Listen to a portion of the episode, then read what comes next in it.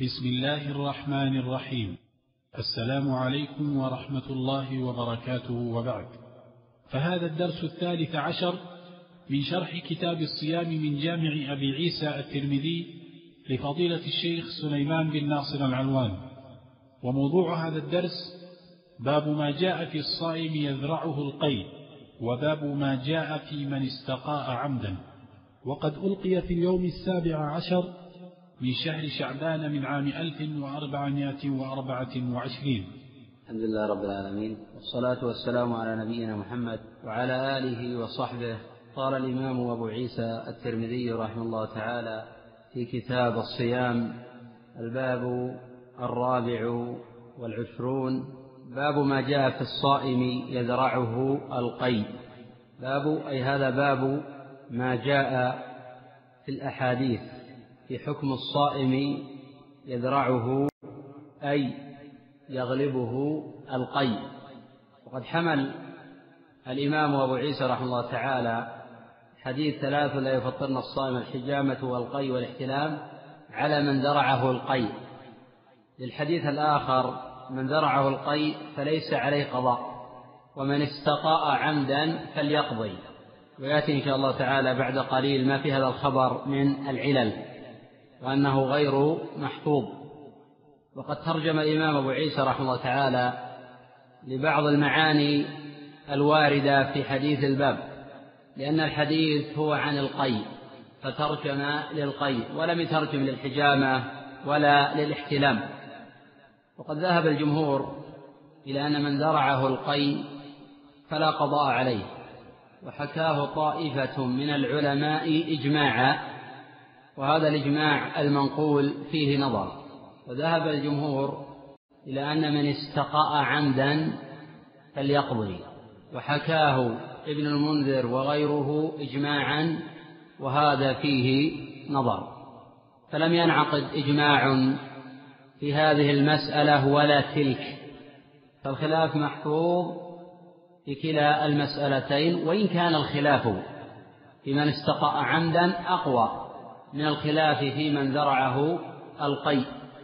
لأن من ذرعه القي فإنه لا شيء عليه بقول الكافة من الصحابة والتابعين والأئمة المتبوعين باستثناء ما حكي عن الحسن البصري وفي نفس الوقت حكي عنه خلافه. قال أبو عيسى رحمه الله تعالى حدثنا محمد بن عبيد المحاربي. أخبرنا عبد الرحمن بن زيد بن أسلم عن أبيه عن عطاء بن يسار عن أبي سعيد الخدري قال قال رسول الله صلى الله عليه وسلم ثلاث لا يفطرن الصائم الحجامة والقيء والإحتلام. قال أبو عيسى حديث أبي سعيد الخدري غير محفوظ لأنه قد رواه عبد الرحمن بن زيد بن أسلم. وقد ضعفه الإمام أحمد والبخاري وجماعة. وقال ابن معين ليس حديثه بشيء. وقال الحافظ البزار رحمه الله أجمع أهل العلم بالنقل على تضعيف أخباره وليس هو بحجة فيما ينفرد به. وقال ابن الجوزي أجمعوا على ضعفه. وحكى غير واحد من الحفاظ الاتفاق على ضعف عبد الرحمن بن زيد بن أسلم. وقد قال أبو عيسى وقد روى عبد الله بن زيد بن أسلم وعبد العزيز بن محمد الدروردي وغير واحد هذا الحديث عن زيد بن أسلم مرسلا أي لم يذكر واحد من هؤلاء فيه عن أبي سعيد. وقد قال الترمذي سمعت أبا داود السجزي يقول سألت أحمد بن حنبل عن عبد الرحمن بن زيد بن أسلم فقال أخوه عبد الله بن زيد لا بأس به وهو الذي رواه مرسلا. ثم قال أبو عيسى سمعت محمدا أي البخاري يذكر عن علي بن عبد الله أي المديني قال عبد الله بن زيد بن أسلم ثقة. وهذا قول معن بن عيسى وأحمد في رواية عبد الله وأبي طالب. وذهب ابن معين إلى أنه ضعيف. وقال رحمه الله بنو زيد بن أسلم ثلاثتهم حديثهم ليس بشيء. ونحوه عن أبي داود والجوزجاني. وقال النسائي رحمه تعالى ليس بالقوي. وقال ابن عدي وهو مع ضعفه يكتب حديثه وهذا الذي ذهب إليه الأكثر فإن أولاد زيد بن أسلم وهم عبد الله وعبد الرحمن وأسامة ضعاف وأمثلهم عبد الله وأضعفهم عبد الرحمن غير أن الحفاظ متفقون على ضعف عبد الرحمن ولم يتفقوا, يتفقوا على ضعف البقية ولا يختلف العلماء لأن حديث الباب لم يثبت متصلا. وقد قال الإمام أبو حاتم وأبو زرعة في حديث عبد الرحمن بن زيد بن أسلم عن أبيه هذا خطأ. رواه سفيان الثوري عن زيد بن أسلم عن رجل من أصحابه عن رجل من أصحاب النبي صلى الله عليه وسلم عن النبي صلى الله عليه وسلم. قال وهذا الصحيح. وهذا مغاير لترجيح أبي عيسى وجماعة من روايته عن عبد الله بن زيد بن أسلم وعبد العزيز بن محمد الدرواردي عن زيد بن أسلم مرسلا ولم يذكر فيه عن أبي سعيد. وقد رواه الثوري وهو أوثق من رواه عن زيد بن أسلم عن رجل من أصحابه عن رجل من أصحاب النبي صلى الله عليه وسلم. وعلة هذا الخبر الإبهام. قوله ثلاث لا يفطرن. أي ثلاث خصال. لا يفطرن الصائم ظاهر الخبر أن هذه الثلاث لا تفطر مطلقا سواء كان صاحبها متعمدا أم ناسيا أم جاهلا. أولى هذه الثلاث الحجامة. وقد اختلف الفقهاء رحمهم الله في حكم الحجامة للصائم. ولم يورد الإمام أبو عيسى رحمه تعالى في حكم الحجامة للصائم شيئا من الأحاديث الصحيحة. وقد اقتصر في هذا الباب على هذا الخبر الضعيف. فذهب الإمام أحمد وجماعة من العلماء إلى أن الحجامة تفطر الصائم.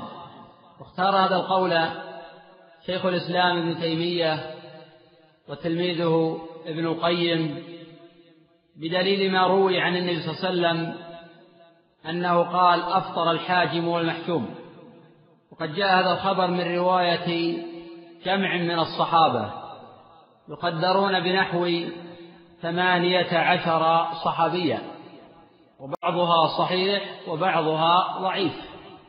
وقد صحح بعضها علي بن المديني وجماعة. وهؤلاء الأئمة يذهبون إلى أن الحجامة تفطر الصائم مطلقا سواء كانت مضعفة له في نهار رمضان أو لم تكن مضعفة وسواء كان الصيام نفلا أم فرضا. ومنه سحب الدم في نهار رمضان فإنه مفطر على هذا المذهب. وهؤلاء مختلفون في الحاجم دون المحجوم. فمنهم من قال إذا دخل جوفه شيء من الدم فإنه يفطر. ومنهم من قال إن الحاجم يفطر مطلقا. على خلاف بينهم في العلة التي من أجلها قيل عن الحاجم بأنه مفطر. وهذا هو الذي حدا بجماعة من الآئمة إلى أن يقول بأن المحجوم لا يفطر. لأن النبي صلى الله عليه وسلم قال أفطر الحاكم والمحجوم. فيكون المعنى أي آل أمرهما إلى الفطر ولم يفطر حقيقة. لأن الذين يقولون بأن المحجوم يفطر يختلفون في فطر الحاجم ويختلفون في التعليل في سبب فطره. وقد اقتصر جماعة من هؤلاء على أن المحجوم يفطر دون الحاجم. ولفظ الحديث أفطر الحاجم والمحجوم وفي رواية أفطر هذان وهؤلاء يقولون بأن الفطر يكون مما دخل ويكون مما خرج ويردون على من يقول بأن الفطر مما دخل دون مما خرج ويستدلون على ذلك بالحيض فإنه يخرج وتفطر به المرأة ويستدلون على ذلك بالمني فإنه يخرج ويفطر إذا كان صاحبه متعمدا باستثناء الاحتلام عندهم. والقول الثاني في المسألة أن الحجامة لا تفطر الصائم. على خلاف بين هؤلاء هل تكره في نهار رمضان أم لا تكره؟ ولكنهم متفقون على أن الحجامة لا تفطر سواء كانت مضعفة له في نهار رمضان أو لم تكن مضعفة. وهذا مذهب الإمام الشافعي رحمه الله تعالى. وقال والذي أحفظ عن الصحابة والتابعين وعامة أهل العلم أنه لا يفطر أحد بالحجامة. واختار هذا القول أبو محمد ابن حزم رحمه الله. فحين تحدث عن حديث افطر الحاجم ومحجوم وأنه الصحيح قال إن هذا الخبر منسوخ بحديث أبي سعيد رخص للصائم في الحجامة والقبلة وقال إن الرخصة لا تكون إلا عقب عزيمة. فكان هذا دليلا على أن الحجامة لا تفطر الصائم ولعل هذا القول أقوى من القول الأول وذلك لوجوه. الوجه الأول جاء في البخاري من رواية عكرمة عن ابن عباس رضي الله عنهما أن النبي صلى الله عليه وسلم احتجم وهو صائم. وهذا الخبر وإن كان في صحيح البخاري إلا أنه قد طعن فيه جمع من الحفاظ. وقد أورده البخاري في صحيحه على أنه صحيح عنده ووافقه على ذلك كثير من الأئمة. الوجه الثاني حديث أبي سعيد رخص للصائم في الحجامة والقبلة. جاء هذا الخبر موقوفا ومرفوعا. والراجح وقفه. رواه ابن خزيمة وغيره. ولكن يأخذ حكم المرفوع لأنه لا مجال للاجتهاد في هذا. لأن قول الصحابي أمرنا أو نهينا أو رخص لنا أو من السنة كذا وكذا يأخذ حكم المرفوع. كإخبار الصحابي عن الأمور الغيبية ونحو ذلك. وقد قال العراقي وما أتى عن صاحب بحيث لا يقال رأيا حكمه الرفع على ما قال في المحصول نحو من أتى فالحاكم الرفع لهذا أثبت. وقال قول الصحابي من السنة أو نحو يمرنا حكمه الرفع ولو بعد النبي قاله بأعصر على الصحيح وهو قول الأكثر.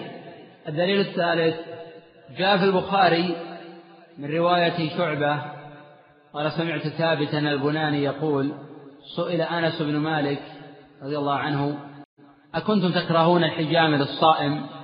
وفي رواية في عهد رسول الله صلى الله عليه وسلم. فقال لا إلا من أجل الضعف. الوجه الرابع روى أبو داود في سننه بسند صحيح من طريق عبد الرحمن بن أبي ليلى قال حدثني بعض أصحاب رسول الله صلى الله عليه وسلم أن النبي صلى الله عليه وسلم نهى عن المواصلة والحجامة للصائم ولم يحرمهما إبقاء على أصحابه. الوجه الخامس أفتى أبو هريرة وابن عباس بأن الفطر مما دخل لا مما خرج. وهما ينفيان بهذا أن تكون الحجامة والقي من المفطرات. ولا يرد على هذا الحيض. لأن الحيض مجمع عليه. فيكون قول أبي هريرة وابن عباس في الأمور المختلف فيها بأنها غير مفطرة. وأما إيراد من أورد عليهما المني هذا أيضا في خلاف. معروف مذهب أبي محمد بن حزم وجماعة من الأئمة في هذا الباب. فليس في المسألة إجماع. والدليل هو الفيصل. في كل مسألة مختلف فيها. فلا تهيب من قول الجمهور. والتهيب ينبغي يكون في مخالفة الأدلة. المهم في هذا أن يكون البحث محررا وأن يكون الذي يتبنى قولا يحفظ أدلته وترجيحات في هذا الباب وألا يقدم على قول ولا سيما حين يريد أن يخالف الأكثر حتى يحفظ من الأدلة القوية ما تكون مرجحة لقول على القول الآخر. وفي نفس الوقت يتأكد من صحة هذه الأدلة ومن دلالتها على المطلوب. ولا يلزم من قول القلة أن يكون ضعيفا ولو من قول الكثرة أن يكون قويا. فكم من قول ذهب إليه الجمهور ولا دليل عليه. وكم من قول يعتبر مهجورا عند طائفة من الناس هو الدليل. وقد يكون القول مهجورا في وقت دون وقت. فمن ذلك جعل الثلاث واحدة هذا القول يعتبر مهجورا في قرون كثيرة لا يفتي به في كل عصر إلا الواحد والإثنان. وهذا الأمر في القرن الثالث والرابع والخامس والسادس وبداية السابع. حين خرج شيخ الإسلام ابن تيمية رحمه الله تعالى وتبنى القول بأن الثلاث واحدة صار هذا القول مشهورا في عصره. ثم جاء هذا القول من نسيان من تاب في القرون السابقة. إلى أن جاء هذا الوقت فتبناه عدد كثير فصار مشهورا. وكان الذي يفتي من قبل بأن الثلاث واحدة يؤدب ويعزر ويعتدى عليه وقد سجن شيخ الإسلام رحمه تعالى بسبب هذا القول. لكن هذا لا يثني العالم عن المضي فيما يراه صوابا وراجحا. وإن كان يجب عليه يراعي المصالح ويدرأ المفاسد لأن الفقيه كل الفقيه الذي يعرف خير الخيرين وشر الشرين ويميز بين هذه الأمور ولكن هذا لا يمنع من قول الحق. ومن الفتوى بما يراه صوابا ودل عليه الدليل. لأن بعض المسائل التي تطرح الآن في الكتب في كتب الفقهاء قد تكون مبنية على دليل ضعيف. ككون الحائض مثلا لا تقرأ القرآن ما هو الدليل على هذا؟ قد ذهب الجمهور إلى أن الحائض لا تقرأ القرآن وما هو الدليل على هذا؟ الدليل على هذا خبر متفق على ضعفه. لا تقرأ الحائض ولا الجنب شيئا من القرآن. قال عنه الإمام أحمد باطل وحكى ابن تيمية وابن القيم الإجماع على ضعفه. لأنه جاء من رواية إسماعيل بن عياش عن موسى بن عقبة عن نافع عن ابن عمر. وإسماعيل بن عياش إذا روى عن غير أهل الشام فإنه ضعيف. وقد روى هذا الخبر عن موسى وهو حجازي مدني. ولا يختلف المحدثون بأن إسماعيل إذا روى عن غير أهل بلده فإنه ضعيف وإذا روى عن أهل بلده فمختلف فيه أيضا. فهذا أحد المسائل التي يذهب إليها الجمهور ويستدلون على ذلك بأدلة ضعيفة لا تقوى أمام الأدلة الواضحة القوية كون الحائض لا تمنع من عبادة شرعت بالإجماع واليقين لا ينتقل عنه إلا بيقين والأحكام الشرعية من واجبات ومندوبات ومكروهات ومحرمات لا تبنى إلا على أدلة صحيحة ثابتة واضحة. وإن كان العلماء قد يختلفون في تصحيح بعض الأدلة فيذهب كل عالم بما وصل إليه اجتهاده وحينئذ لا تثريب على المخالف في مثل هذا. ولكن يجب التحرير لأن بعض الناس يتبنى قولا دون أن يبحث ثم يتعصب له ويحاول أن يصادر أدلة الآخرين وحين تسأل عن أدلة وعن مذهب يحفظ شيئا من هذا ويعتبر هذا في الحقيقة جناية على الأدلة وعدوانا على الآخرين. وحاصل هذا أن الفقهاء مختلفون في الفطر بالحجامة ولعل الأقرب من هذه الأقوال أن الحجامة لا تفطر الصائم وإذا وجد الصائم إلى تركها في النهار سبيلا فهذا أفضل وأبعد عن الخلاف وإذا احتاج إلى تحليل في النهار أو إخراج دم أو حجامة فلا حرج من ذلك. قوله والقي أي أن القي غير مفطر وقد حمله أبو عيسى في الترجمة حين يذرعه بمعنى يغلبه. وذلك للأدلة الأخرى كحديث أبي هريرة ويأتي الحديث عنه إن شاء الله تعالى. وقال آخرون ليس على هذا التقييد مستند صحيح فإن حديث الباب ضعيف وهو مع ضعفه فيه شيء من العموم. وحديث أبي هريرة الذي يحتج به على تقييد هذا الخبر لا يثبت بشهادة الإمام أحمد والبخاري وجماعة من الحفاظ. وقد ذهب الجمهور إلى أن القي لا يفطر إذا غلبه وإذا تعمد القي فإنه يفطر. نتحدث إن شاء الله تعالى بعد قليل على هذه المسألة وأنه لم يثبت دليل عن النبي صلى الله عليه وسلم في كون القي مفطرا وأن الأصل في هذا الباب أن القي لا يفطر سواء كان متعمدا أو غير متعمد. والفطر مما دخل لا مما خرج. وفي نفس الوقت ليس كل شيء دخل يعتبر مفطرا. إنما يعنى بذلك الذي يدخل إلى المعدة ويغذي البدن. بدليل أن إبرة السكر تدخل ولكنها غير مفطرة فهي غير مغذي للبدن غير مختصة بتقوية المعدة ولكنه بمنزلة المضاد قوله والاحتلام. أي أن الاحتلام غير مفطر ومن ذلك من أدركه الفجر وهو جنب لأن رسول الله صلى الله عليه وسلم كان يدركه الفجر وهو جنب من أهله ثم يغتسل ويصوم متفق عليه من حديث عائشة وأم سلمة رضي الله عنهما. ومن هذا الحائض إذا طهرت قبل الفجر. فلم تغتسل إلا بعد طلوع الفجر فإن هذا لا يؤثر على صومها. وهذا قول الجمهور من الصحابة والتابعين وعامة أهل العلم. وذهب أبو هريرة وطائفة يسيرة من أهل العلم إلى أن من أدركه الفجر وهو جنب لم يغتسل فإنه يصبح مفطرا. وهذا قد قال به طائفة في العصر الأول ثم اندرس الخلاف في العصور المتأخرة. فأصبح كالإجماع لأن من أصبح جنبا من احتلام أو غير ذلك أو لم تغتسل الحائض إلا بعد طلوع الفجر أن هذا لا يؤثر على الصوم لقوة الأدلة في هذا الباب. كحديث عائشة وأم سلمة الوارد في الصحيحين. قال أبو عيسى رحمه الله تعالى باب ما جاء في من استقاء عمدا. أي هذا باب ما جاء. في حكم من استقاء عمدا. حدثنا علي بن حجر. أخبرنا عيسى بن يونس عن هشام بن حسان عن ابن سيرين عن أبي هريرة رضي الله عنه أن النبي صلى الله عليه وسلم قال من ذرعه القي أي غلبه وسبقه في الخروج فليس عليه قضاء. وهذا قول الجمهور وحكاه طائفة إجماعا. وقد حكي عن الحسن خلاف في هذا. ولكنه بلا ريب أن من درع القيد فلا قضاء عليه. ولكن لو ازدرده مرة أخرى فيكون خرج على الفم ثم ابتلعه وهو يستطيع أن يدفعه فإن في هذه الحالة يفطر لأنه أولج ولم يخرج. قوله ومن استقاء عمدا فليقضي أي من تسبب لخروج القيء قصدا منه بعلم دون جهل لأن الصواب في هذا الباب أن الجاهل يعذر. قوله فليقضي دون كفارة في أصح قولي العلماء وهو قول الجمهور.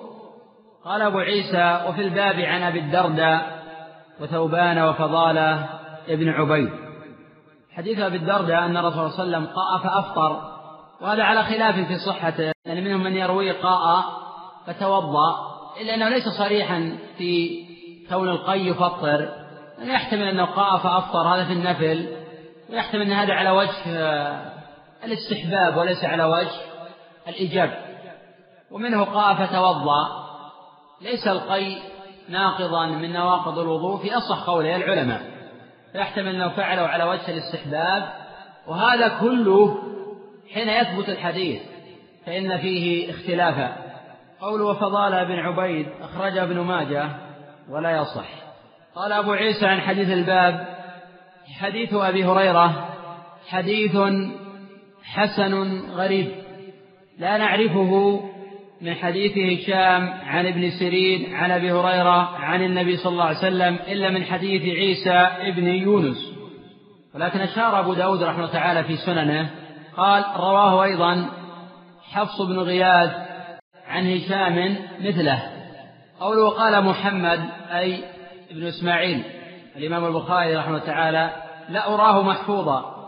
لا أراه بضم الهمزة لا أظنه ويحتمل لا أراه بمعنى لا أعلمه محفوظا أي صحيحا. وهذا الصواب فإن هذا الخبر معلول. وقد أعله جماعة من الحفاظ. وقد حكى الإمام الدارمي رحمه تعالى في سننه عن عيسى ابن يونس. قال زعم أهل البصرة أن هشاما أوهم فيه فهذا يفيد أن الغلط من هشام في هذا الخبر. وقال الإمام أحمد رحمه الله ليس من ذا شيء يعني بذلك أن الحديث غير صحيح. ومما يؤكد ضعف الخبر أن أبا هريرة كان يفتي بخلافه. وقد قال أبو هريرة رضي الله عنه إذا قاء فلا يفطر علقه البخاري في صحيحه وهو يعل المرفوع. وحينئذ اتفق أهل البصرة والإمام أحمد والبخاري وأبو عيسى وآخرون على ضعف حديث الباب. وحينئذ لا يصح في الباب شيء من الأدلة الدالة على الأمر. قد قال أبو عيسى وقد روي هذا الحديث من غير وجه عن أبي هريرة عن النبي صلى الله عليه وسلم ولا يصح إسناده. ومتابعة حفص بن غياث لعيسى غير مقوية للخبر لأن الخبر معلول بأكثر من علة معلول بوهم هشام على ما قاله البصرة ومعلول بتفرد عيسى ومتابعة حفص غير مجدية ونافعة ومعلول لأن فتوى أبي هريرة بخلاف ما روى ولا يقال العبرة بما روى لا بما روى رأى لأن نقول بأن ما رواه لم يثبت أصلا.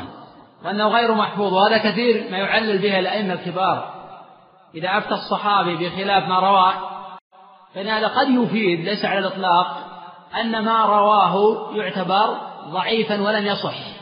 وعلل الإمام أحمد بأشياء كثيرة من هذا القبيل. وأشار إلى هذا المعنى الحافظ ابن رجب رحمه تعالى في شرع علل الترمذي. قوله وروي عن أبي الدرداء وثوبان وفضالة أن النبي صلى الله عليه وسلم قاء فأفطر. محفوظ في هذا الخبر قاء فتوضأ وحديث فضاله ضعيف ولو ثبت هذا الخبر بأنه قاء فافطر فإنه لا يفيد الوجوب. قد يكون فعله في النفل وقد يكون فعله على وجه الندب وليس على وجه الإيجاب. فإن الصيام من دين المسلمين وهو أحد أركان الإسلام فإذا دخله بيقين فلا يفطر إلا بيقين. وهذه المفطرات لا تثبت إلا بأدلة صحيحة واضحة جلية. تكون الدلالة قوية لأنه قد يكون الإسناد صحيحا وتكون الدلالة ضعيفة. قد تكون الدلالة صريحة ولكن يكون الإسناد ضعيفا. فيعتمد هذا الباب على كون الإسناد صحيحة وعلى كون الدلالة قوية. قال أبو عيسى وإنما معنى هذا الحديث قال فتوضأ أن النبي صلى الله عليه وسلم كان صائما متطوعا فقاء فضعف فأفطر لذلك. هكذا روي في بعض الحديث مفسرا. جاءت الرواية في سنن ابن ماجه ولا يصح. وفي هذا التفسير نظر أيضا. لأن الحكم إذا عقب بالفاء. لأن الحكم إذا عقب بالفاء. دل على أنه العلة كقولهم سه, سه فسجد.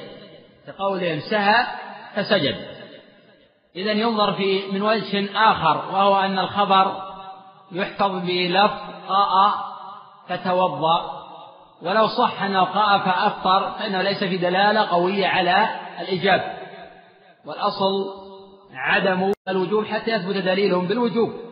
ولهذا كان أبو هريرة وابن عباس وعكرمة وطائفة من الأئمة يفتون بأن القيء غير مفطر وأن الفطر مما دخل لا مما خرج. قال أبو عيسى رحمه الله تعالى والعمل عند أهل العلم على حديث أبي هريرة عن النبي صلى الله عليه وسلم أن الصائم إذا ذرع القيء فلا عليه وإذا استقى عمدا فليقضي. وبه يقول الشافعي وسفيان الثوري وأحمد وإسحاق وهذا قول الجمهور. وقد حكى ابن المنذر الإجماع على بطلان الصوم بتعمد القي وهذا فيه نظر. فقد ذهب أبو هريرة وابن عباس ومالك في رواية إلى أن القيء لا يفطر لأنه لم يثبت حديث في الباب يعتمد عليه. فبقي الأمر على الأصل وأن الفطر مما دخل لا مما خرج. وأيضا الذي يدخل مما يدخل المعدة. ليس كل شيء يدخل الجوف يعتبر مفطرا وليس كل شيء يحس بطعمه الصائم يعتبر مفطرا. نقف على هذا وعلى قول المؤلف باب ما جاء في الصائم يأكل ويشرب ناسيا. والله أعلم. نعم. اضطر الحاج ومحجوم نعم. أي آل أمرهم الفطر أي أفطر الحاج والمحجوم أي تسبب في الفطر هذا على قول طائفة. إيه نعم طائفة العلماء يقولون أفطر المحجوم دون الحاجم. لأنهم يستشكلون أمر الحاجم ما وجه كونه آه، مفطرا. منهم من أخذ بظاهر الخبر ومنهم من امتنع عن الأخذ آه، بظاهره. هذا السائل من الإسكندرية يقول آه، تحية حب وتقدير من الدعوة السلفية بالإسكندرية لجنابكم. والسؤال يقول هل الاستمناء يفسد الصوم قياسا على الجماع أم أنه قياس فاسد؟ ذهب الجمهور منهم الأئمة الأربعة رحمهم الله تعالى إلى أن الاستمناء المتعمد يفسد الصوم. قياسا على الجماع بالفطر دون الكفارة ولقوله صلى الله عليه وسلم يدع طعامه وشرابه وشهوته من أجله. يفسرون الشهوة بالمني.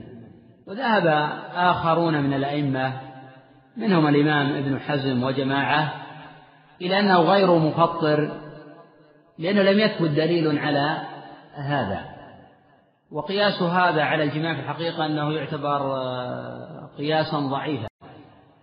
لأنه وين وجد في بعض ذلك علة جامعة إلا أن الفارق أقوى من العلة؟ لأن بعض الأخوة قد ينظر إلى بعض العلل الجامعة وينسى الفارق. فإذا كان الفارق أقوى من العلة الجامعة فلا يصح حينئذ القياس. وأما حديث يدع طعامه وشرابه وشهوة من أجلي فهذا الصواب أن المقصود بالشهوة الجماع. يفسر هذا بالأحاديث الأخرى لأن النبي كان يباشر وهو صائم. ولذلك حين سئلت عائشة رضي الله عنها ما يحل للصائم من زوجته؟ قالت اتق الفرج. يفعل كل شيء إلا الفرج. وهذا الإسناد صحيح إلى عائشة رضي الله عنها. السؤال وإن لم يكن متعلقا بباب الصيام يقول السائل هل يجوز إخراج زكاة المال لغير بلد صاحب الزكاة؟ إذا كان في ذلك حاجة فلا حرج من ذلك. فإن الصحابة رضي الله عنهم كانوا يقبضون الزكاة من أهل اليمن ويأتون به إلى المدينة وكان النبي صلى الله عليه وسلم يبعث عماله في القرى والأنصار ويجلبون إليه الزكاة ويفرق في أهل المدينة وفي من حول أهل المدينة وفي من يحتاج إلى ذلك. والصواب أنه لا حرج من نقل الزكاة من بلد إلى بلد إذا دعت الحاجة إلى ذلك وقد آه، يكون نقل الزكاة من بلد إلى بلد واجبا وقد يكون مستحبا وقد يكون آه، مباحا. فإذا وجد بلد من البلاد يعاني من فقر مدقع والبلاد الأخرى مستغنون عن زكاة أموالهم فيجب عليه نقل الزكاة إلى البلد الآخر معونة لإخوانهم ونصرة لهم. وهذه حقيقة الأخوة آه، الإيمانية ولا سيما لم يثبت دليل صحيح صريح عن النبي صلى الله عليه وسلم في منع نقل الزكاة.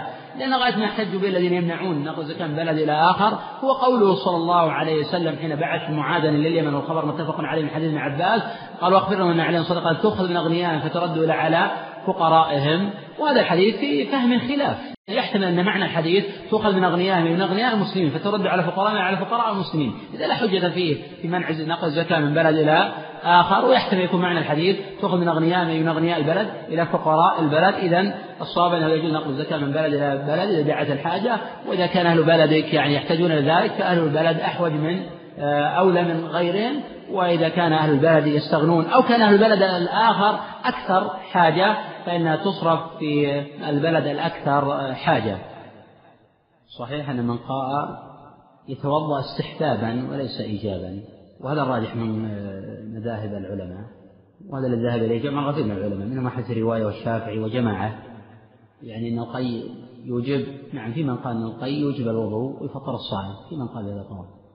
الأخ يقول ما قولكم في حديث من فطر الصائم فله مثل أجره؟ آه، الإمام أبو عيسى سوف يورد هذا الخبر إن شاء الله وأبين ما فيه إن شاء الله من الانقطاع بين عطاء وبين زيد بن خالد فيه انقطاع ولكن آه، تحت هذا الحديث كلام طويل من حيث صحة آه، المعنى وتحدث عنه إن شاء الله تعالى في بابه فلا أستعجل الحديث عن ذلك الآخر يقول إذا جلس الرجل إلى العصر بدون أكل ومن ثم تذكر إذا اكتنوا الصوم هل يجوز؟ الصواب إذا انتصف النهار لا يصح صومه. هذا الصحيح من آه، قولي العلماء رحمهم الله. الأخ يقول هل هناك فرق بين من ترضع ولدها وبين من تؤجر نفسها للرضاع في جواز الفطر لهما؟ العلة الجامعة في هذا الباب هي وجود ولحوق الضرر. فإذا كان المرأة يلحقها ضرر فإنها تفطر سواء ترضع ولدها أو ابن غيرها. لأنه قد يكون هذا مكسب عيشها فإذا لم تفعل هذا لحق ضرر من حيث النفقة فحينئذ لها أن تأخذ بهذه الرخصة قد تقدم من الصواب تقضي فيما آه، بعد. ثم قال الأخ وكذلك من حملت سفاحة هل لها الفطر؟ إذا وجد العذر فلها آه، الفطر بمنزلة من آه، سافر لمعصية فلا حرج يترخص برخص السفر. الأخ يقول هل اللعن والسب من مفطرات الصائم؟ وكذلك يقول متابعة التلفاز في نهار رمضان هذه الأمور غير مفطرة للصائم.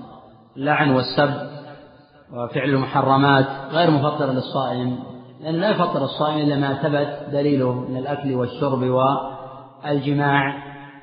ولكن يجب على كل مسلم أن يحفظ صومه مما ينقص ثوابه. وقد تقدم قوله صلى الله عليه وسلم من لم يدع قول الزور والعمل به في رواية والجهل فليس لله به حاجة بأن يدع طعامه وشرابه. فيجب حفظ الصيام كثرة قراءة القرآن والذكر والتسبيح والصدقة وما يتعلق بذلك. فإن الناس يتفاوتون في رمضان. منهم من قد لا يجلس ولا يعكف على آلات الملاهي وعلى المحرمات ولا يكون عنده غيبة ولا نميمة. ولكن ينام من بعد صلاة الفجر ولا يستيقظ إلا عند الغروب. فحقيقة أن هذا ليس هو صوم أئمة السلف وليس هو الصوم المطلوب الذي يكون الصائم أو تصحب الصائم خشية ورقة ودمعة عين قراءة قرآن وكثرة ذكر وغير ذلك. هذا يسهر كل الليل ثم ينام بعد الفجر وقد يصلي الظهر وقد لا يصلي وقد يجمع الظهر والعصر. فهذا في الحقيقة صام عن الأكل والشرب لكن لم يصم عن فعل المحرمات والموبقات وكبائر الذنوب كتفويته لصلاة الظهر. والآخر أيضا قد لا يفوت صلاة الظهر ولكن يعكم عند آلات الملاهي وسماع سماع الأغاني وعند الغيبة والنميمة وما يتعلق بذلك.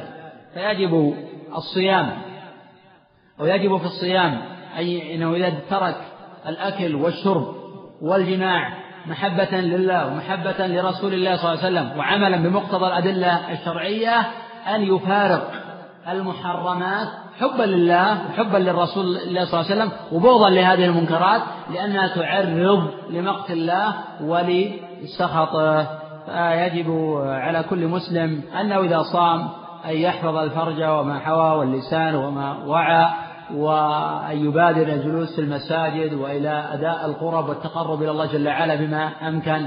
فإن النبي صلى الله عليه وسلم قال من صام رمضان إيمانا واحتسابا غفر له ما تقدم من ذنبه. ومن قام ليلة القدر إيمانا واحتسابا غفر له ما تقدم من ذنبه. وهذا خبر متفق على صحته. فقوله صلى الله عليه وسلم من صام رمضان صيغة عموم. صام رمضان أي الصوم الشرعي. ليس المعنى أنه صام عن الأكل والشرب ثم نام ولم يستيقظ إلا عند الغروب. فإن هذا غير داخل في هذا الأجر وفي هذا الثواب. صام رمضان إيمانا أي تصديقا بوعد الله وتصديقا بثوابه واحتسابا. طلبا للأجر من الله. والذي يبحث عن الأجر حقيقة هو الذي يسارع في أداء الواجبات وترك آه، المحرمات. الأخ السائل من فلسطين يقول نهديكم من أرض الرباط سلاما من الله لجنابكم الفضل الآخر. والسؤال يقول هل يجوز المرضع التي تخاف على طفلها الإفطار إذا كان لا يأخذ الحليب الصناعي؟ يجوز للمرضع إذا خافت على طفلها أن تفطر حفاظا على صحة الطفل وتقضي فيما بعد. قال جماعة من الفقهاء تقضي وتطعم. عن كل يوم مسكينة. وقال جماعة تفطر ولا وتطعم ولا تقضي. تقدم هذا مذهب ابن عباس وابن عمر. والصواب أن القضاء واجب وهو قول الجمهور. وحينئذ لا حرج من كون هذه المرضع التي تخاف على طفلها أن تفطر. لا حرج أن تفطر وتقضي فيما بعد. ولها رخصة أن تؤخر القضاء إلى رمضان القادم. والمسارعة إلى القضاء أفضل. لأن الإنسان لا يدري ماذا يعرض له. والله يقول واستبقوا الخيرات. وهذا أيضا سائل من فلسطين يقول ما هي الحكمة من النهي عن تقديم صوم رمضان أو عن تقدم صوم رمضان بيوم أو يومين؟ اختلف الفقهاء رحمه تعالى في الحكمة من هذا. منهم من قال الحكمة تعبدية قال صلى الله عليه وسلم لا تقدم رمضان بيوم ولا يومين والخبر متفق على صحة من حديث أبي هريرة. ومنهم من قال إذا كان لمعنى رمضان. أي أنه إذا كان يتقدم رمضان. يوم أو يومين لكي يصل هذا برمضان فإن هذا منهي عنه لئلا يظن جاهل أن رمضان أكثر من ثلاثين يوما. وقيل الحكمة في هذا لأن الإنسان آه، قد يقصد تقصد بذلك صوم يوم الشك. فسدا للذرائع. نهي الإنسان عن تقدم رمضان بيوم أو يومين لئلا يصوم يوم الشك. لأن النبي صلى الله عليه وسلم لأن عمار بن ياسر قال من صام اليوم الذي شك فيه فقد عصى أبا القاسم صلى الله عليه وسلم. سائل يقول هل يخرج زكاة على الديون التي لا يعلم متى يحصلها؟ إذا كانت هذه الأموال عند مماطلين فلا زكاة فيه حتى يقبضها. فإذا قبضها زكاها لسنة واحدة مما مضى. هذا قول طائف من العلماء منهم الإمام أحمد رحمه الله تعالى. ومنهم من قال إذا كانت هذه الأموال عند مماطل فإنه لا زكاة فيه مطلقا وإذا قبضها يستقبل بها حولا وبمنزلة المماطل الفقير الذي لا يقدر على السداد. وأما إذا كانت هذه الأموال عند أغنياء يستحيي أن يطالبهم. إذا هو قادر على قبضها لكن يستحي أن يطالب بها فصاب أن يزكيها كل عام لأنها بمنزلة المقبوض في يده. الأخ يقول عندما يدخل رمضان أنوي أن أصوم إن بقيت على قيد الحياة إلى آخر الشهر. فلتكفي هذه النية؟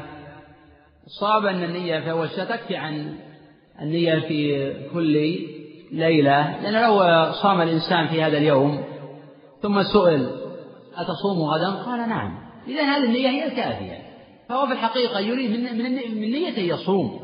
إذ لا يتصور على الرجل ينوي الليلة ولا ينوي في الليالي الأخرى إلا إذا أغمي عليه. عرض له عارض زال به عقل من إغماء ونحوه حينئذ يتصور معنى الخلاف.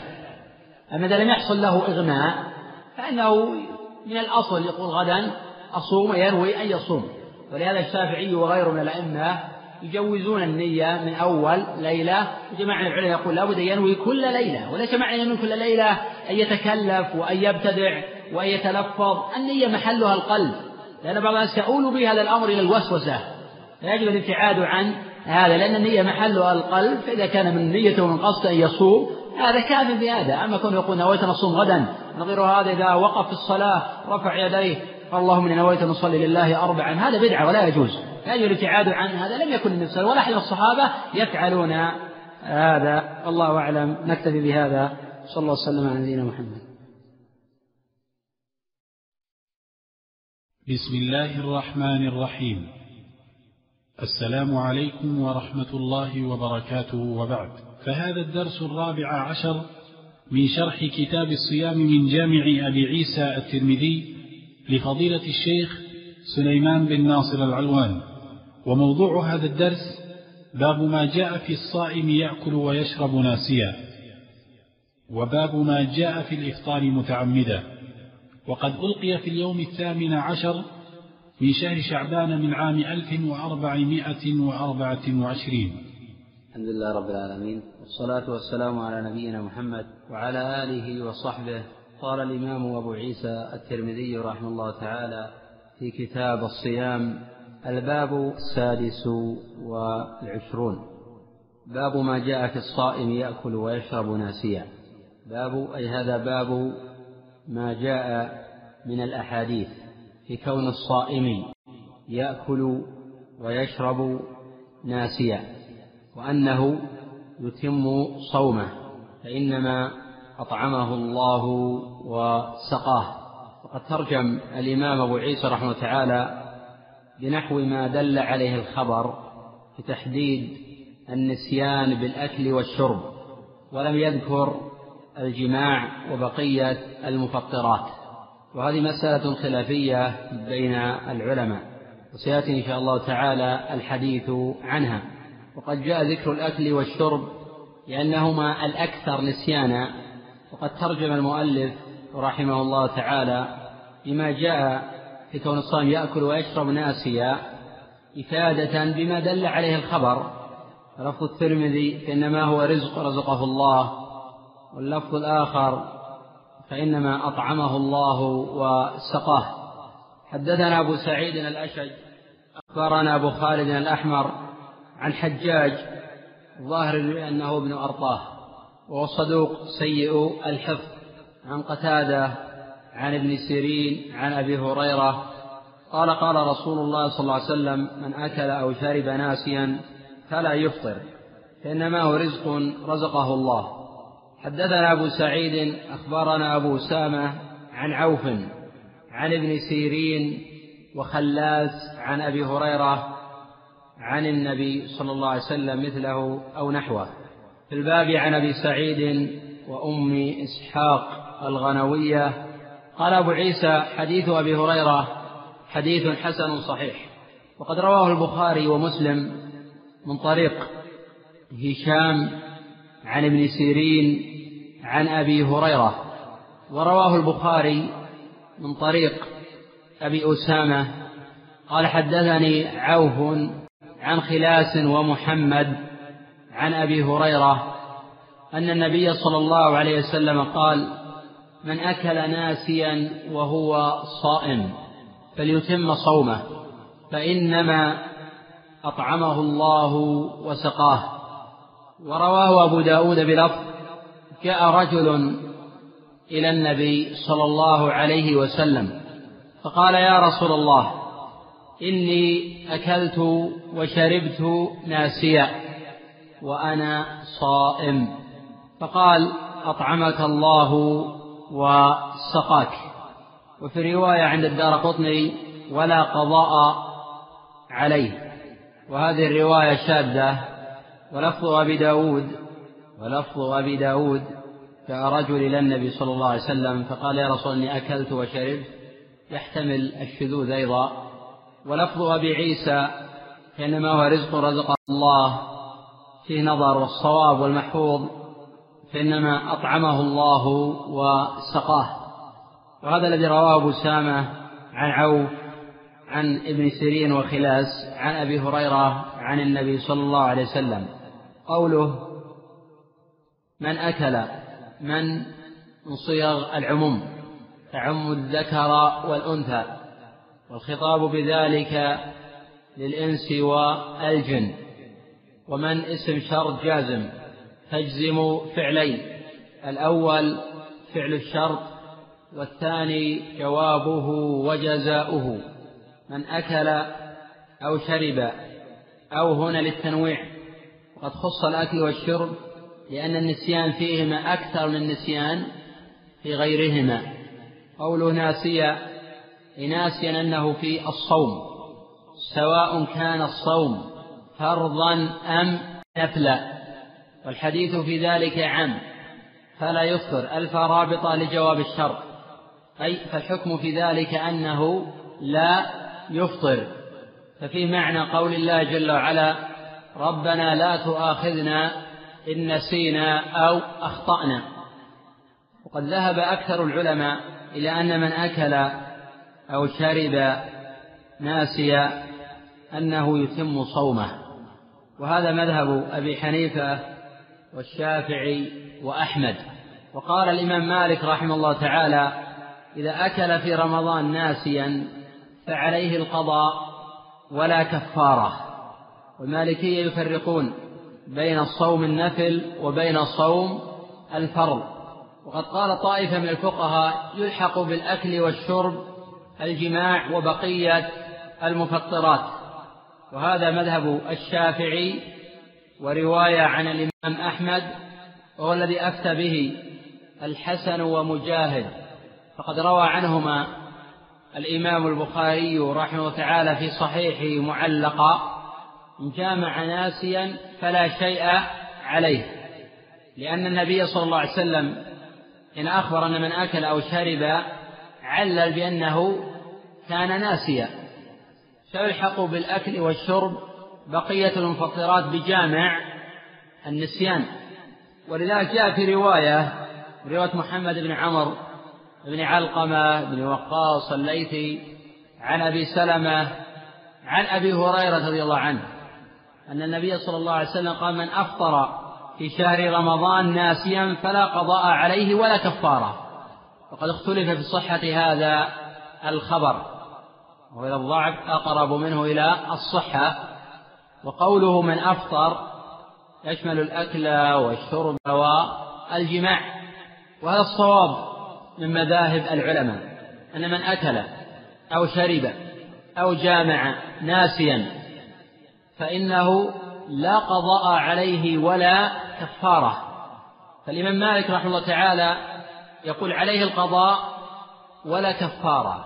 والإمام أحمد رحمه الله تعالى يقول إن أكل أو شرب ناسيا فلا قضاء عليه ولا كفارة. وإن جامع ناسيا فعنه أنه بمنزلة الأكل والشرب وعنه عليه القضاء والكفارة. وعنه عليه القضاء والكفارة.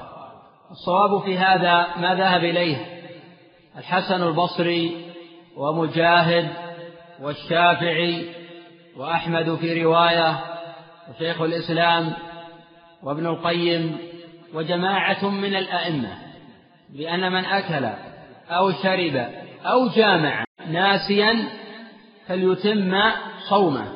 وقال البخاري رحمه تعالى في صحيحه وقال عطاء إن استنثر فدخل الماء في حلقه فلا بأس.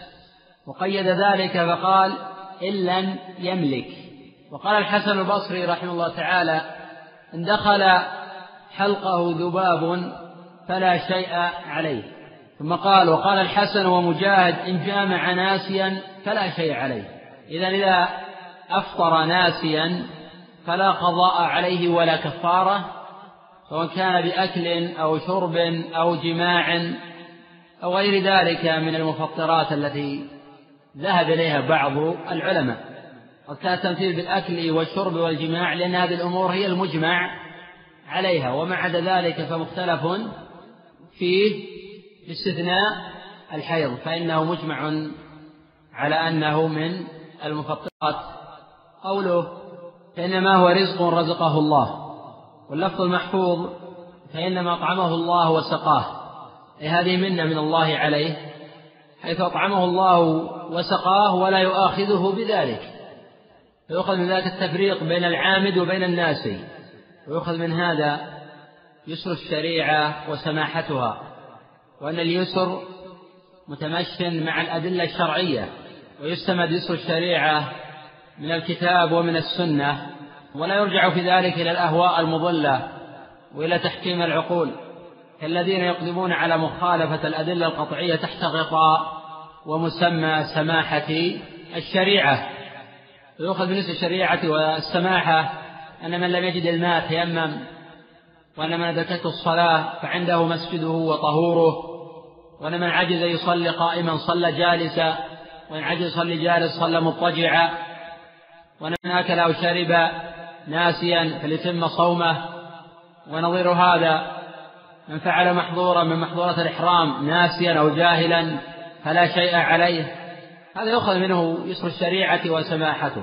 أما أن نأتي إلى الأدلة القطعية فنخالفها تحت غطاء مسمى يسر الشريعة والسماحة ونحو ذلك فهذا ضرب من الغلط. قال تعالى ومن يعص الله ورسوله ويتعدى حدوده يدخله نارا خالدا فيها. في طائفة من الفقهاء يفرقون بين النسيان وبين الجهل ويقولون بأن الخبر جاء في النسيان ولم يأتي في الجهل فيرون أن من أكل أو شرب أو جامع ناسيا فإنه معذور وإذا كان جاهلا فإنه لا يعذر لأن العلم فرض عليه فقد فرط في ذلك. ومنهم من سوى بينهما بشرط يكون الجهل مقبولا بمعنى أنه لا يكون الجهل ناتجا عن تفريط وإعراض. لأن الجهل قد ينتج عن تأويل أو عن غفلة عن السؤال لأنه لا يتصور وجوده وإن كان قد يكون طالب علم أو لا يتصور دخول هذه المسألة في الحكم. فيكون هذا الجهل جهلا نسبيا. النووي رحمه الله تعالى يرى أن الجاهل المعذور هو الذي هو حديث عهد بإسلام أو نشأ ببادية. وأما من يعيش بين المسلمين فيهم العلماء وطلبة العلم فإنه لا يعذر. وطائفة من العلماء لا يفرقون في هذا الباب بين المسائل الفقهية والمسائل العقدية. والحديث في هذا الباب عن حكم فقهي ما حكم من أكل أو شرب أو جامع جاهلا. والصواب في هذا الباب التفريق بين الحكم عليه بالفطر وبين التأثيم. بمعنى أنه يعذر بجاهله بحيث لا يؤمر بالقضاء. وإن كان هذا الجهل ناتجا عن تساهل فإنه يأثم بذلك. فلا تلازم بين رفع القضاء وبين رفع الإثم. فيكون آثما لتفريطه بالتعلم معذورا لاتصافه بالجهل وأن الله لا يؤاخذه بذلك بمعنى أن الله لا يأمره بالإعادة. وذاك في قول الله جل وعلا ربنا لا تؤاخذنا إن نسينا أو أخطأنا. منهم من قال على قول الله جل وعلا قد فعلت. أي في الإثم دون الإعادة. ومنهم من يعكس القضية في بعض الصور. وعلى كل ليس الشام في تقرير المسألة الكلية. بقدر ما هو الشام في تقرير هذه المسألة المطروحة في هذا الباب. الصواب أن الجهل بحكم يأخذ حكم الناس ولكن إن كان جهله ناتجا عن تساهل في التعلم فإنه لا يؤمر بالقضاء ولكن يأثم لتفريطه في العلم الواجب. والعلم نوعان علم مشروع وعلم غير مشروع والمشروع ينقسم إلى أقسام منه ما هو فرض عين كتعلم أحكام التوحيد وأحكام الصلاة الصلاة والزكاة عند من؟ على من عنده مال. والصيام عند من وجب عليه الصيام. والحج عند من يريد الحج أو على من يريد الحج. تعلم هذه الأحكام فرض عين. النوع الثاني فرض كفاية. إذا قام بذلك البعض سقط الإثم عن الباقين كأحكام البيوع. أن تعلم هذه المسائل فرض كفاية. إذا قام به البعض سقط الإثم عن الباقين ولكن من أراد يبيع وأن يشتري يكون يكون علم أحكام البيوع فرضا عليه. من ذلك علم الفرائض وغير ذلك من العلوم. وفي قول آخر في المسألة أنه يفرق بين من أكل كثيرا وبين من أكل قليلا. وأن من أكل أو شرب أو جامع كثيرا فإنه لا يعذر بالنسيان لأن مثل هذا لا ينسى. وأن من أكل أو شرب أو جامع يسيرا فإنه يعذر لأن مثل هذا ينسى. والصواب أنه حيث وجد النسيان أو الجهل فثم الحكم والجامع في ذلك النسيان أو الجهل. فمن أكل أو شرب فالخبر صريح لأنه معذور إذا كان عن نسيان. وإن كان على الجهل فإن الجامع مع النسيان قوي وهو عدم العلم بالشيء. وأما الجماع فإنه أو فإن الخلاف فيه أقوى من الخلاف في الأكل والشرب. قال أبو عيسى رحمه الله تعالى والعمل على هذا عند أكثر أهل العلم. لم يحكي الإجماع لأن المسألة خلافية. قال وبه يقول سفيان الثوري والشافعي وأحمد وإسحاق. تبعهم على ذلك. وهذا قول أبي حنيفة.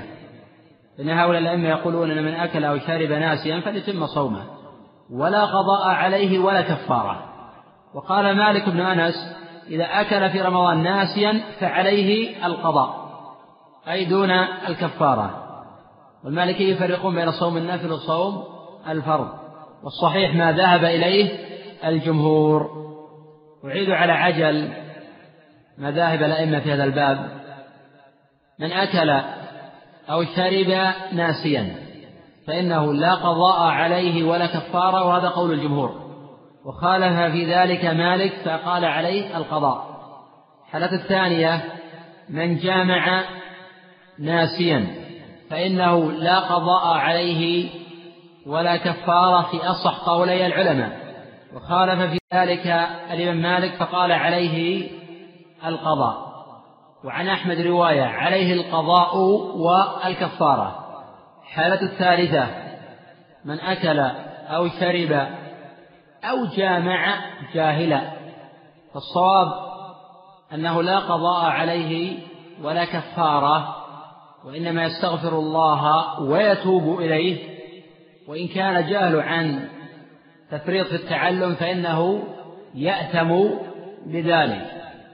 ومنهم من قال إن لم يكن في بادية وليس في حديث عهد في إسلام فإنه يقضي يوما. وقال طائفة وعليه الكفارة في الجماع.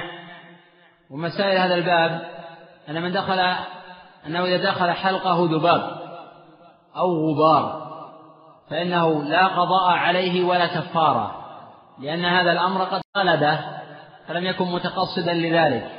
مسألة ما الحكم في من رأى رجلا؟ ما الحكم في من رأى رجلا أو امرأة يأكل؟ ويشرب ويعلم أنه ناسي. فالجواب أن الفقهاء قد اختلفوا في هذه المسألة. فمنهم من قال وهو قول الجمهور يجب عليه أن يبادر إلى ويسارع إلى الإنكار لأنه في الظاهر قد عمل معصية بفطره في نهار رمضان. وأنما وإنما أطعمه الله وسقاه هذا فيما بينه وبين الله. وأما الذي بينه وبين الناس فإنه يجب الإنكار والتغيير. وهؤلاء يستدلون بقوله صلى الله عليه وسلم من رأى منكم منكرا فليغيره بيده. الحديث رواه مسلم. وفي الظاهر قد عمل منكرا لأن الأكل أو الشرب أو الجماع في نهار رمضان منكر بالإجماع. ولكن كان ناسا فهذا فيما بينه وبين الله. القول الثاني في المسألة التفصيل. من حصل عنده اليقين لأن هذا الرجل يأكل ويشرب نسيانا فإنه يتركه لأن الله أطعمه وسقاه ولأن الله قد رأف بحال هذا الرجل باعتبار قد يكون عطشانا فأطعمه الله وسقاه على اعتبار أنه ناسي. حينئذ لا نحرمه هذا الرزق الذي من الله عليه به. وإن كان الرجل لا يعلم أن هذا الرجل أكل أو شرب ناسيا لأنه لا يعرفه أو يحتمل أنه متساهل ومتلاعب فحينئذ يجب عليه الإنكار والمسارعة إلى الإنكار. ولأن مثل هذا قد يفتح مجالا للآخرين تحت غطاء النسيان أو الجهل أو غير ذلك. وإن كانت هذه العلة منسحبة على القسم الأول. وهذه المسألة هي من مسائل الاجتهاد التي لم يكن الحديث عنها كثيرا في عصر أئمة السلف. وقد كان الحديث عن هذه المسألة في القرون الوسطى أكثر ممن قبلهم. ولعل التفصيل بين من يتيقن أنه صائم ولكن الله طعمه وسقاه وبمن لا يعلم حاله أقوى من القول بالإنكار مطلقا. لأنني أعلم في داخل نفسي أنه لم يفعل منكرا. والنبي صلى الله عليه وسلم من رأى منكرا وأنا أعلم أنه صائم مئة بالمئة فبالتالي إنما أطعمه الله هو سقى فإذا أتركه وشأنه بشرط ما لم يترتب على ذلك ضرر. مثال الضرر أن يشرب عالم أمام جمع من العامة فيتصورون أنه لا بأس بشرب القليل. شرب العالم نسيانا أو خطأ. وفي عامة لا يفقهون أحكام الصيام. أو أنهم حديث عهد بإسلام. فحينئذ نسارع بتنبيه هذا العالم إلى الامتناع عن الأكل أو الشرب لئلا يراه من لا يفقه الأحكام الشرعية فيقتدي به باعتبار أنه عالم. هذا يترتب لو ترك ترتب عليه ضرر. فحينئذ يكون التنبيه لترتب الضرر وليس لذات المسألة. قال الإمام أبو عيسى رحمه الله تعالى باب ما جاء في الإفطار متعمدا. باب أي هذا باب ما جاء أي من الوعيد الشديد في الإفطار أي بالأكل أو الشرب أو الجماع متعمدا. وهل يقضي يوما مكان ما أفطر أم لا؟ فيه خلاف. لا يختلف العلماء لأنه لا يجوز الفطر في نهار رمضان بدون عذر. وقد اتفق الفقهاء بأن هذا الفعل يعد كبيرة من الكبائر. قال أبو عيسى حدثنا بندار أخبرنا يحيى بن سعيد عبد الرحمن بن مهدي قال أخبرنا سفيان عن حبيب بن أبي ثابت أخبرنا أبو المطوس عن أبي عن أبي هريرة قال قال رسول الله صلى الله عليه وسلم من أفطر يوما من رمضان من غير رخصة ولا مرض لم يقض عنه الصيام أو صوم الدهر كله وإن صامه قال أبو عيسى حديث أبي هريرة حديث لا نعرفه إلا من هذا الوجه. وسمعت محمدا يقول أبو المطوس اسمه يزيد بن المطوس ولا أعرف له غير هذا الحديث. وأبو المطوس وثقه ابن معين وقال اسمه عبد الله ابن المطوس. ولكن قال الإمام أحمد رحمه تعالى لا أعرفه ولا أعرف حديثه من غيره. وقال وقال البخاري رحمه تعالى لا أعرف له غير هذا الحديث ولا أدري. سمع أبوه من أبي من أبي هريرة أم لا? وقال الحافظ ابن حبان رحمه الله تعالى يروي عن أبيه ما لا يتابع عليه. فقد عل هذا الخبر بثلاث علل. العلة الأولى الاضطراب وأشار إلى هذا المزي رحمه الله تعالى في تهذيب الكمال في ترجمة أبي المطوس وأشار هذه العلة غيره كالحافظ بن حجر في فتح الباري. العلة الثانية الجهل بحال أبي المطوس وأن مثله لا يقبل تفرده في هذا الخبر ولا سيما أن الإمام أحمد قال لا أعرفه ولا أعرف حديثه من غيره. العلة الثالثة الشك في سماع أبيه من أبي هريرة وهذا الذي أشار إليه البخاري رحمه تعالى في قوله ولا أدري سمع أبوه من أبي هريرة من أبي هريرة أم لا. فهذا الخبر لا يثبت إسناده في قول الأكثر من أئمة الحديث. وإن كان قد ذهب جماعة كابن خزيمة وطائفة إلى تصحيحه وهذا في نظر لأن تفرد أبي المطوس في هذا الخبر عن أبي عن أبي هريرة غير مقبول. لذا قال ابن حبان يروي عن أبي ما لا يتابع عليه.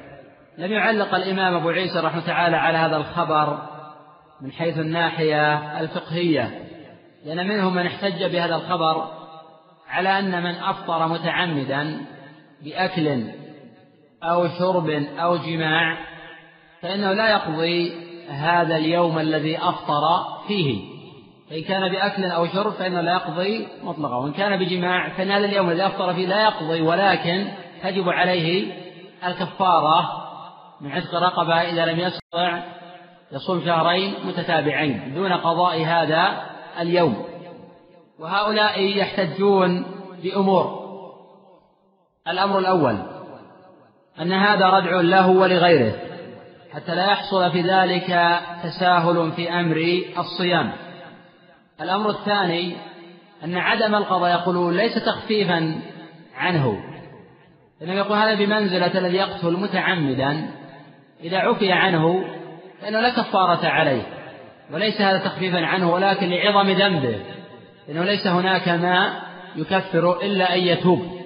الأمر الثالث يقولون هذا الذي أفتى به عبد الله بن مسعود ومن كبار الصحابة ومن فقهائهم يقولون ولا يعلم له مخالف في هذا ويحكون عن علي وعن أبي هريرة بمثل ما جاء عن ابن مسعود رضي الله عنه. وقد نصر هذا القول شيخ الإسلام ابن تيمية رحمه الله. والقول الثاني في المسألة أنه يجب قضاء هذا اليوم وذلك لأمور. الأمر الأول أن النبي صلى الله عليه وسلم قال الشهر تسع وعشرون. فالشهر إما يكون ثلاثين وإما يكون تسعا وعشرين. في حين يفطر يوما أو يومين أو ثلاثة أو عشرة أو يفطر الشهر كله لا يكون قد أدى الركن المطلوب أداؤه. فحينئذ يجب أن يتم الشهر ويأتي بما أمره الله أمره الله به. لقول الله جل وعلا فمن شهد منكم الشهر فليصمه. ولقول صلى الله عليه وسلم بني الإسلام على خمس. ومن ذلك وصوم رمضان والخبر متفق على صحة من حديث عبد الله بن عمر. الأمر الثاني يقولون إن النبي صلى الله عليه وسلم أمر المجامع في نهار رمضان أن يقضي مكانه. جاب عن هذا بأن الأحاديث الواردة في أمر المجامع بالقضاء أحاديث معلولة. قد أمره النبي صلى الله عليه وسلم بالكفارة ولم تثبت رواية في أمره بالقضاء. جاء الأمر بالقضاء من رواية هشام بن سعد عن الزهري عن أبي سلمة عن أبي هريرة وهشام بن سعد لا يقبل تفرد عن الأئمة فإنه سيء الحفظ. الأمر الثالث يحتجون برواية سعيد بن المسيب قال جاء رجل إلى النبي صلى الله عليه وسلم فقال يا رسول الله إني أفطرت يوما من رمضان. فقال له النبي صلى الله عليه وسلم تصدق واستغفر الله وصم يوما مكانه رواه ابن أبي شيبة في المصنف وغيره. ويقول المراسيل سعيد من أقوى المراسيل. فهذا يؤيد القول بالقضاء. ويستدلون أيضا بالإجماع. فقد حكاه غير واحد. لأن من أفطر يوم متعمدا بأنه يقضي. وهذا الإجماع في نظر. وقد حكي عن علي وابن مسعود وأبي هريرة وجماعة بأنه لا يجب القضاء وليس تخفيفا عنه ولكن لعظم ذنبه. ونظير هذه المسألة من ترك صلاة متعمدا. فقال جماعة من العلماء بين من ترك صلاة الظهر حتى يخرج وقتها أو العصر حتى يخرج وقتها أو العشاء حتى يخرج وقتها فإنه لا يقضي. فالذي ينام عن صلاة الفجر متعمدا ولا يستيقظ حتى تطلع الشمس فإنه لا يقضي على هذا القول. لقوله صلى الله عليه وسلم من نام عن صلاة أو نسيها فليصلها إذا ذكرها لا كفارة لا إلا ذلك. قال ولم يذكر المتعمد. والخبر متفق على صحته ولكن قد يجاب. فقال لم يذكر متعمد لأن متعمد عارض من العوارض فكان التنبيه على ما يقع كثيرا دون ما يقع نادرا لأن الأصل في المسلم أن يسارع إلى الصلاة ولا يتخلف. عن أداء الواجب. فحينئذ لم يذكر لأن التنبيه على ما يقع بكثرة وعلى ما هو من طبيعة الإنسان وليس على ما هو خارج عن المقتضى الحكم الشرعي كالمتعمد. بالتالي ليس هذا الحديث صريحا في الاستدلال على أن المتعمد ليس عليه قضاء. ولذلك ذهب الجمهور منهم الأئمة الأربعة إلى أن من؟ أفطر في نهار رمضان متعمدا أو ترك الصلاة متعمدا أنه يقضي. وهذا الذي أفتى به الأكابر من الصحابة والتابعين والأئمة المتبوعين. وإن كان أيضا قد يوجه أثر عبد الله بن مسعود من أفطر يوما في رمضان متعمدا من غير علة ثم قضى طول الدهر لم يقبل منه يحتمل يكون مراده بهذا أن هذا لا يكفر عن هذا وليس المعنى بأنه لا يقضي. فحينئذ يكون أثر ابن مسعود محتملا ليس صريحا. ولا يصح الجزم بأن هذا هو قول عبد الله بن مسعود أو هو قول أبي هريرة أو قول آه، علي. فنظير هذا أن تقول مهما فعلت فلن يكون موازيا لهذا الترك. وليس المعنى بأن لا تفعل. لا افعل ولكن لن يكون موازيا. لأن ذنب هذا أكبر من حسنة هذا. وحين الصواب في هذه المسألة أن من ترك صلاة متعمدا أنه يقضي ومن ترك صياما متعمدا فإنه يقضي. ولا كفارة عليه إلا القضاء. فكفارته القضاء ويتوب إلى الله ويستغفره وأن يعزم على أن لا يعود إلى الذنب مرة أخرى. ولكن كان لا يصوم في شهر من الشهور وهو في هذا الوقت كان لا يصلي. فالصواب أنه لا يقضي الصيام لأنه آنذاك لا يكون مسلما. لأن من لم يصلي بالكلية ليس بمسلم.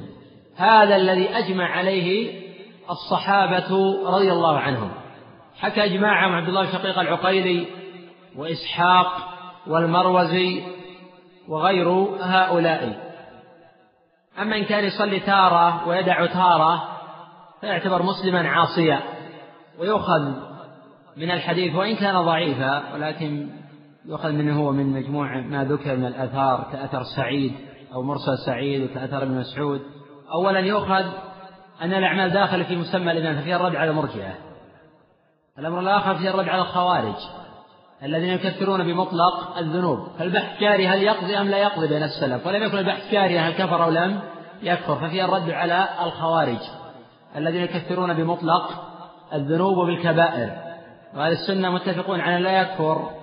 المسلم إلا إذا أتى بقول أو فعل أو اعتقاد ينافي أصل الإيمان. لقول صلى الله عليه وسلم إن لم ترى كفرا بواحا عندكم فيه من الله برهان. الأمر الثالث من ترك صياما أو صلاة متعمدا يقضي. وهذا قول الجمهور.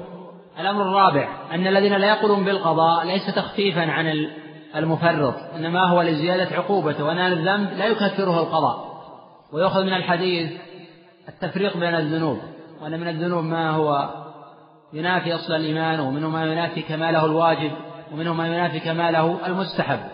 ففي أن من ترك يوما من صيام رمضان متعمدا أنه مرتكب لكبيرة من الكبائر. وحد الكبيرة ما ختمت بغضب أو لعنة أو وعيد شديد أو ترتب على ذلك حد. وفي غير ذلك والله أعلم. نقف على الباب. الثامن والعشرين باب ما جاء في كفارة الفطر في رمضان. نعم. الصواب أن من تعمد ترك فريضة واحدة أنه لا يكفر. لكن لو تعمد ترك الصلاة بكلية هذا هو الذي يكفر. مسألة خلافية أيضا هذا لكن الذي ذهب إليه الأكثر أن من ترك صلاة واحدة أنه لا يكفر. بدليل قوله صلى الله عليه وسلم خمس صلوات كتبهن الله على العباد. فمن أتى بهن كان حقا على الله يدخله الجنة. ومن انتقص منهن شيئا فإن شاء عذب وإن شاء أدخله الجنة. فقوله ومن انتقص منهن شيئا هذا في دلالة أن من أتى بالبعض وترك البعض أنه لا يكفر. لأنه لو كان كافرا ما قال صلى الله عليه وسلم إن شاء أدخله الجنة وإن شاء آه، عاقبه. آه، لو كان كافرا ما شم رائحة الجنة. نظير هذا الذي يترك أو يمنع آه، الزكاة ولا يقاتل عليها. يعني يمنعها بخلا. قال صلى الله عليه وسلم يرى آه، السبيل. إما إلى الجنة وإما إلى النار. لو كان كافرا ما شم رائحة الجنة والخبر في صحيح مسلم. أما إذا قاتل على منعها فالإجماع منعقد على كفر لأن هذه قرينة على جحد الوجوب ونحو ذلك. نعم. ما يمكن حمل العاد على الخشوع لأن النبي صلى الله عليه وسلم قال خمس صلوات الحديث عن الصلاة وليس الحديث عن الخشوع وليس الحديث عن أركان أو الواجبات. النبي صلى الله عليه وسلم قال خمس صلوات كتبهن الله على العباد. فالحديث عن الخمس. فمن أتى بهن أي الخمس؟ ومن انتقص منهن شيئا أي انتقص من الخمس. في من قال بأنه انتقص من الواجبات والأركان أو انتقص من آه، الخشوع. الأخ سائل من الرياض يقول من تعريف العلم الإدراك الجازم هل هذا التعريف صحيح؟ الصواب أن تعريف العلم هو معرفة الشيء على ما هو عليه. أن العلم هو معرفة الشيء على ما هو عليه. فيدخل فيه العلم الشرعي وغيره. فمن عرف الشيء بما هو عليه فإنه يسمى عالما بهذا. ولا يلزم يكون عالما مطلقا. ثم قال الأخ وما هو الفرق بين المعرفة والعلم؟ في فرق بين المعرفة والعلم. لأن العلم أعم من المعرفة. فإن الإنسان قد يكون عارفا بالشيء ولا يكون عالما. ولكن لا يكون عالما إلا إذا كان عارفا بالشيء. السائل من الكويت يقول وفقكم الله في الخير يقول ذكرت أحد الرواة وهو ابن أرطاه هل هو الحجاج بن أرطاه ضعفه الترمذي؟ يحتمل والعلم عند الله يظهر لي والعلم عند الله أن الحجاج المذكور هو ابن أرطاه هو ابن أرطاه وقد جاء الظاهر مصرحا به في بعض النسخ جامعة بعيسى الترمذي فهو الذي يروي عن قتادة ويروي عنه أبو آه، خالد. بعيد يكون هو المصيصي. بعيد يكون هو المصيصي. فهو ابن أرطاه وهو سيء الحفظ ولذلك ورده بعيسى آه، من طريق أخرى والتي جاءت في صحيح البخاري من طريق أبي أسامة. والخبر متفق على صحته. ولكن حجاج بن أرطاه صدوق سيء الحفظ. سائل يقول ما هي كفارة الذي يأكل في رمضان متعمدا؟ قدم الحديث عن ذلك. لا كفارة إلا أن يقضي وأن يتوب إلى الله جل وعلا. هذا السائل من مصر يقول والدتي مصابة بالسكر وفيروس سي والأطباء نصحوها بعدم الصيام لكنها تتحامل على نفسها وتصوم بعض الأيام. وعند قضاء الأيام التي أفطرت فيها تقضي البعض والبعض الآخر تقول مش قادرة ما أستطيع. فهل تطعم مسكينا عن هذه الأيام؟ أم أن المفروض من الأصل أن تطعم فقط ولا آه، تصوم؟ إذا قرر الأطباء بأن الصيام يضر بهذه المرأة نسأل الله جل وعلا أن يشفيها وأن يعافيها. الفرض عليها حينئذ ألا تصوم. لأن الأطباء هم اللي يقدرون هذا الأمر وهم الأدرى بمصلحتها. فإن الإنسان قد يتحمل على نفسه وتحصل له في المستقبل مضاعفات. وهو لا يدرك هذا لأنه ليس بطبيب ولا يفهم في هذه الأمور. فحينئذ إذا قرر الأطباء بأن الصيام يضاعف المرض. فحينئذ لا يجوز لها الصوم بمنزلة ما تقدم من السلة حين أمر الصحابة بالفطر حين لم يفطر قال أولئك العصاة وبمنزلة قوله صلى الله عليه وسلم ليس من البر الصيام في السفر لأنه يشق عليهم. فإذا وجدت المشقة فالفطر واجب ولا سيما إذا قرر طبعا يحصل من جراء ذلك مضاعفات أخرى. وأما إذا قرر الأطباء بأنه لا يحصل من جراء ذلك مضاعفات ولكن هي يشق عليها في الحال. ثم تحاملت على نفسها فصامت. فإن صومها حينئذ يكون مقبولا. فإذا عجزت عن البقية فيفصل في الموضوع. إن كان هذا المرض يرجى برؤه. مرض يرجى برؤه. فإنه لا يطعم. وإن كان المرض لا يرجى برؤه فإنه يطعم عن كل يوم مسكينا. أنس بن مالك رضي الله عنه حين تقدم به السن ولم يكن قادرا على الصيام. كان يطعم عن كل يوم مسكينا والإسناد إليه آه، صحيح. وإن كان الإطعام في أول الشهر جميعا أو في وسط الشهر جميعا أو في آخر الشهر جميعا فلا حرج من ذلك. مقدار الإطعام ما يشبع آه، الفقير. والصواب من قولي العلماء أنه لو أطعم الفقير دفعة واحدة ما يكفي عن شهر فلا حرج من ذلك. ولو دعاهم إلى وليمة واحدة دعا ثلاثين رجل وليمة واحدة أو بقدر الإيانة عليه أجزى ذلك في أصح قولي آه، العلماء. الأخ يقول سائل يقول أفطرت في نهار رمضان وأنا مسافر وكان سبب الإفطار هو الجماع. هل يلزم الأكل قبل ذلك أم لا؟ الجواب لا يلزم الأكل. ما دام أنه مسافر فله أن يفطر سواء كان بالأكل أو بالشرب أو بالنية أو بالجماع. فحينئذ لا يلزمه آه، شيء. الأخ يقول الجاهل إذا جاهل الصيام وتركه سنين فيبلغ الثلاثين ولم يصوم هل يجب عليه قضاء السابق؟ تقدم أن من العلماء من فصل قال إذا كان جاهل عن إعراض فإنه يقضي وإذا كان جاهل عن عدم علم أو كان يكون حديث عهد بإسلام فإنه لا يقضي والصواب أنه إذا لم يكن الجاهل عن تفريط فإنه لا يقضي وهذا واضح.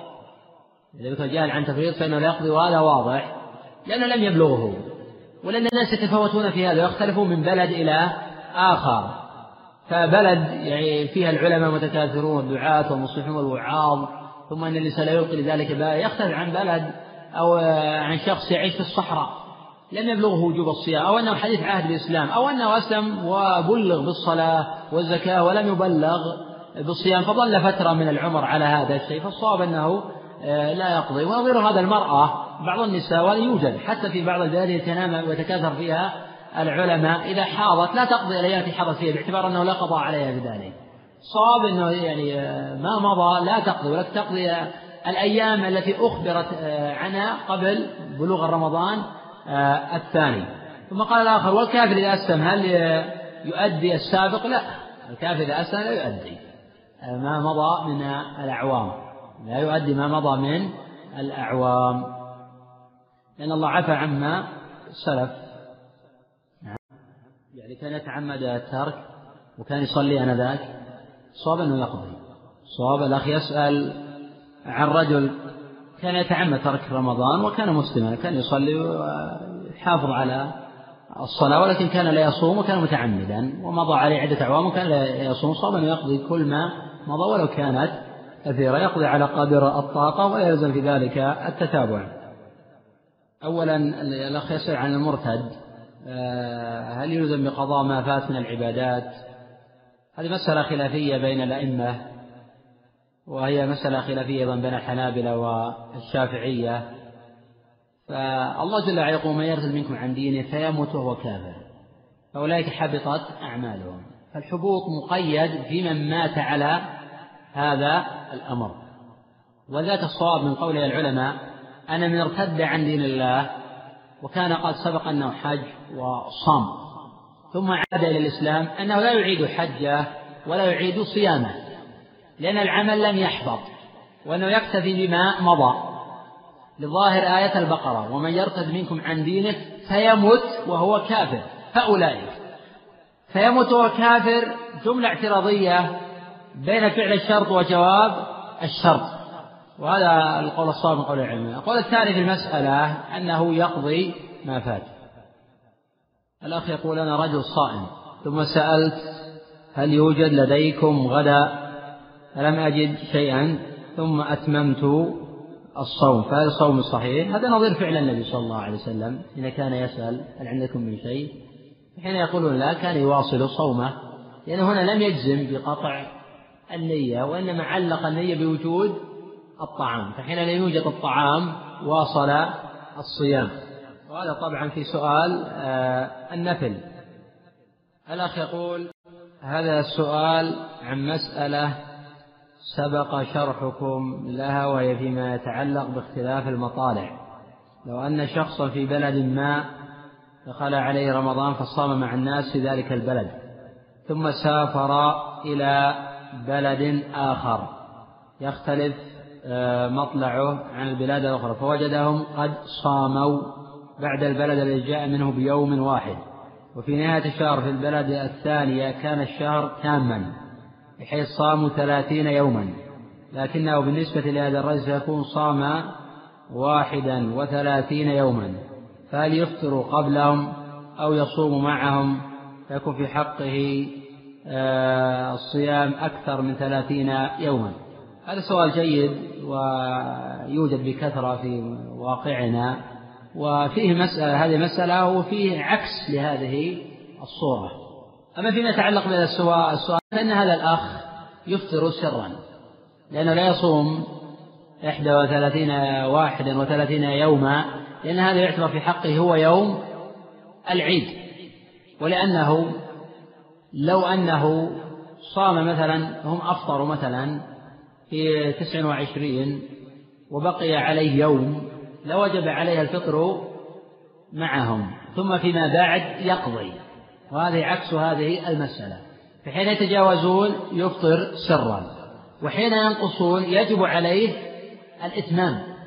وحين يعيدون قبل أن يتم الشهر كأن يكون في بلد قد تأخر في الصيام ثم ذهب إلى بلد قد تقدم في الصيام. فعيدوا ولم يصم سوى ثمانية وعشرين يوما وهم قد صاموا تسعة وعشرين يوما فإنه يعيد معهم وجوبا. ثم في المستقبل يقضي هذا اليوم. الأخ يقول ما حكم من تعمد ابتلاع ما ليس بمعنى الأكل أو الشرب؟ كالتراب وبقايا السواك ونحو ذلك. كل الأمور المتعلقة والتي تدخل إلى المعدة لا يجوز تعمد ابتلاعها. ما كان يدخل إلى المعدة لا يجوز تعمد ابتلاعه وإن لم يحصل فيه شيء من التغذية. فما دام أنه يسمى أكلا أو شربا كالذي يشرب الدخان مثلا. الدخان قد لا يقوم مقام الأكل والشرب. يسمى شرب. فأي حينئذ يحرم عليه تعاطيه في نهار رمضان لأن دخل في قوله صلى الله عليه وسلم من أكل أو آه، شرب. والله أعلم. نكتفي بهذا. صلى الله وسلم على نبينا محمد.